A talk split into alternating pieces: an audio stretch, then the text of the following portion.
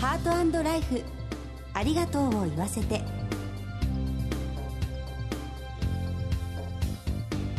こんにちは。番組パーソナリティの久保井あさみです。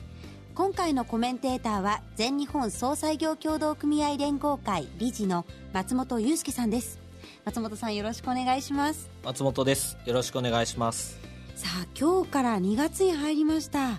立春を目前に控えてにがつみっかは節分の日ですが、松本さんのお宅では豆まきはされますか？はい、毎年やってます。あ、そうなんですね、はい、やっぱりこう大豆を同じように投げるんでしょうか？そうですね、うちは大豆も投げるんですけど、うちの島原では、はい、あのピーナッツ、はい、それとかあとチョコレートのあの包んであるやつとか飴玉とかを、はい、もういっぱい投げます。もう豆に限らず、はい、もういろんなものを投げてます。あ、そうなんですか、はい、地域によって風習がいろいろあるんですね。そうですね、いろいろありますね。家内安全、そして無病息災を願いながら節分を楽しんで、皆さん福を呼び込みましょう。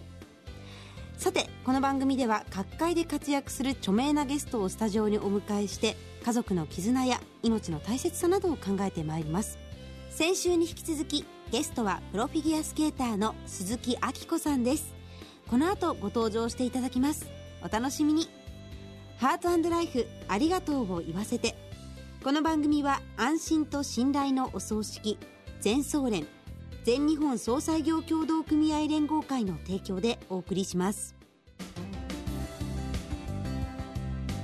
改めまして、番組パーソナリティの久保井あさみです。全総連の松本裕介です。それでは早速ゲストをご紹介いたします。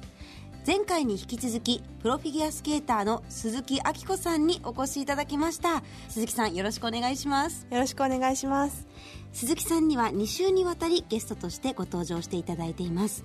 にかいめの今日は恩師やご家族について伺ってまいろうと思います。鈴木さんは長久保博士コーチにずっとこう支持されていたそうですが、どんな出会いがあったんでしょうか？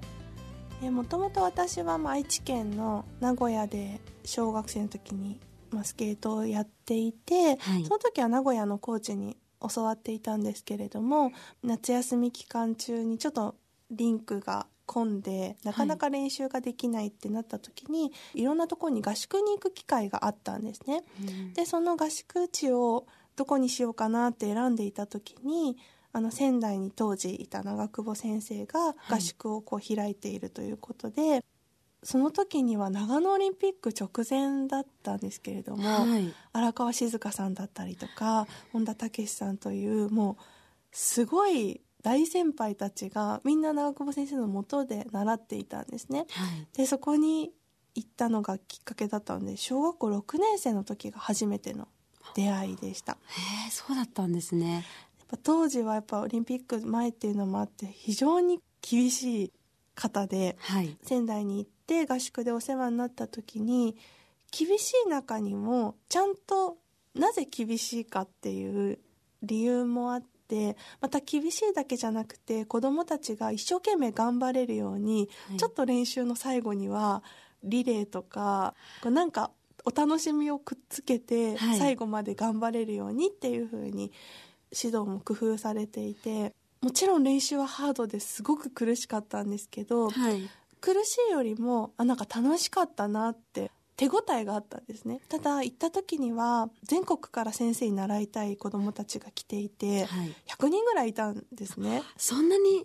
そうすると見てもらえる子ってすごく限られてしまうじゃないですか、はい、で私はそんなに目立つ選手でもなくて、当時は声をかけてもらった時は手袋の色で呼ばれて赤い手袋してたんですけど、赤い手袋してる目のギョロッとしたそのお嬢ちゃん、ちょっとこちらにいらっしゃいって言われたので、あ、私かなと思って先生の元に行ったんですけど、はい、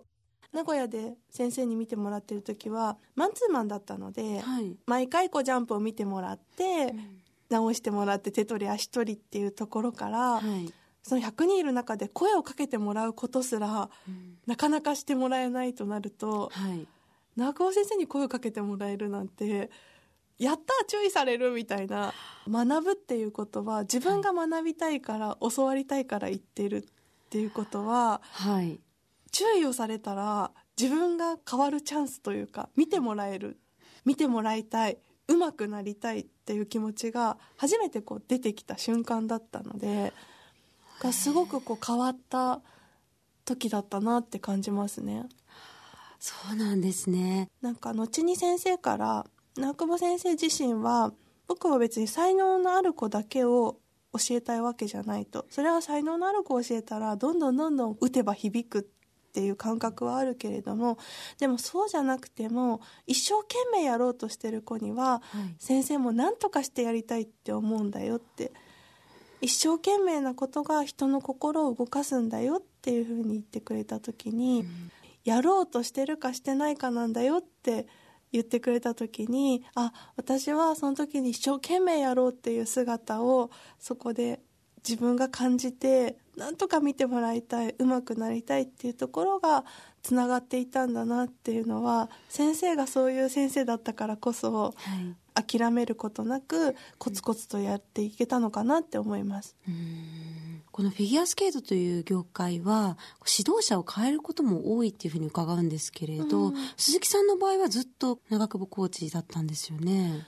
あの本格的には、はい、あの大学からじゅうはっさいの時から長久保先生のところに行ってですけど、そこからじゅういちねんかん引退までずっと先生にお世話になっていたので、はい、おそらく家族よりも長い時間一緒にいる時間があって、はい、でそうなるとただ指導に優れてるからだけではなく、人としてこの人について行くことができるっていう思いがないと、はい、やっぱりついていくことはできなかったと思うんですね。で先生がこれができるようになるっていうふうに言ってくれたら、それを信じて、最初はえそんなこと本当にできるのかな、オリンピックなんていけるのかなっていうところから、はい、その気にさせてくれるから、私は決して素直だったかって言われると私自身はそうは思わないんですけれども、長久保先生はオリンピックに行けるような選手たちをまあ何人も輩出していて、はい、その中でやっぱりみんな素直だったと。あ、そうなんですか。その気持ちがなければ絶対にこうついてくることはできない、うん、それはコーチって時には無理なんだよ言うことがあるじゃないですか、はい、限界を超えなくてはいけない時を、それでも絶対できるっていう風に言うのを信じさせなきゃいけないわけで、はい、そうなると素直にうん先生の言うこと聞いてればできるっていうところに行かないと、どこかで疑いがあったら頑張ることできないと思うんですよね。そうですね。それをずっと私はついていこうって思えたのは、やっぱり先生の情熱、はい、なんとかしてやりたいっていう気持ちに必死にしがみついてたっていうのが私のなんか表現としては正しいと思うんですけれども、はい、でもよく喧嘩もしましたけど。あ、そうだったんですか。最長でさんしゅうかん口聞かなかったことあります。かなり長引きましたね、はい、でもまあレッスンはし教えてもらうじゃないですか。だからなんか無言、はい、へ曲がってるぞみたいなジェスチャーみたいな、うんみたいなでも見てるから直すみたいなでもそれじゃダメだと思って、結果的には話し合いをして、うん、なんであの時に先生が怒ったのか、私は何で怒られてるのかって、そもそもが食い違ってる場合もあるんですよね。あ、結構喧嘩で多いのってこれだと思うんですけど、世の中の。確かに改めて話してみると改めて話してみるとえそんなつもりじゃなかったって、あ、そうだったんだ、ごめんねって、これから気をつけようねみたいな感じだったりとか、はい、あとちゃんと謝って、でもあの時私はこういう風に先生の言った言葉を捉えてしまったから、なかなか素直になれなかったから、こう言ってくれたら私はそこでふんってならなかったかもっていうのを伝えると、あ、じゃあちょっと次は気をつけてみるみたいな感じに、お互いこう、私もこれから気をつけるけれども、でも先生もこういうところがっていう風に話し合えるようになって、そこまでの関係に慣れたので良かったなって思います。そうですね。鈴木さんのように次からこうしようっていうようなことが言えたら、うん、いい人間関係築けますね。ですね。そして鈴木さん、ご婚約おめでとうございます。ありがとうございますすいません唐突に、はい、お相手、はい、小学校の頃の同級生の方なんですよね。はい、あの小学校卒業以来、まあ、ずっと会ってなかった方なので、はい、もうだからじゅうはちねんぐらい会わずにまあ、偶然再会をしてって形だったんですけど、はい、私が何も作らなくていい、そのままの鈴木明子でいられるっていうのがすごく自然だったので、はい、お互いにじゅうはちねんぶりですか、はい、会った時印象だいぶ変わってましたよね。まあ、顔はなんとなく覚えてたんですけれども、小学校の時に実は仲が良かったわけではないんですね。あ、まあ、同じクラスになったことはあるっていうレベルで、それが逆に良かったのかもしれないんですけど、はい、何も先入観がないというか、あ、なんとなく。あとはその中学から私は名古屋の方に出てしまったので、はい、中学高校時代を知らないんですよね。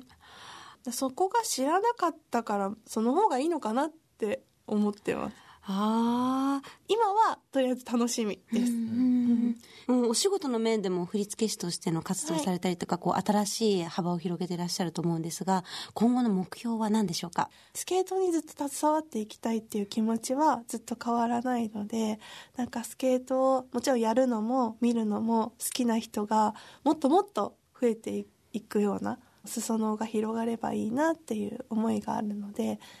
まあ、それが振付師だったり、まあ、自分が滑ることだったり教えることかもしれないし、いろんなところで広がっていく活動をこれからもしていきたいなと思います。に週にわたり競技人生と周りの人との絆についてお話しいただきありがとうございました。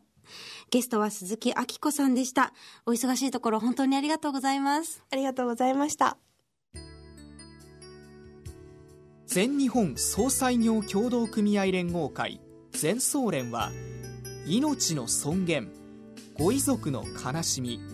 一人一人に寄り添ったサービスを何よりも大切に考え、ご遺族の心を形にする地域密着の葬儀社が集まる全国ネットワークです。全総連加盟店では、お葬式の専門家である葬儀事前相談員葬祭ディレクターが皆様からのご相談をお受けしております。お葬式のご依頼は安心と信頼の全総連加盟店まで。詳しくは全総連ホームページをご覧ください。すべては個人ご遺族のために全総連。全総連に週にわたり鈴木明子さんにご登場いただきました。いかがでしたか？そうですね、一流のアスリートの皆さんが活躍できるのは陰で多くの方の支えがあってこそなんだなと思いました。ご家族ですとかコーチ指導者の方々との人間関係がとても大切なんですね。ですね。次回も素敵なゲストにご登場していただく予定です。番組のサイトからはご感想などをメールでお寄せいただけます。ぜひ番組への応援メッセージなどをいただければ嬉しいです。今日のコメンテーターは全日本総裁業協同組合連合会理事の松本裕介さんでした。松本さん、ありがとうございました。ありがとうございました。進行は番組パーソナリティの久保井麻美でした。ハート&ライフ、ありがとうを言わせて。この番組は安心と信頼のお葬式全総連、全日本総裁業協同組合連合会の提供でお送りしました。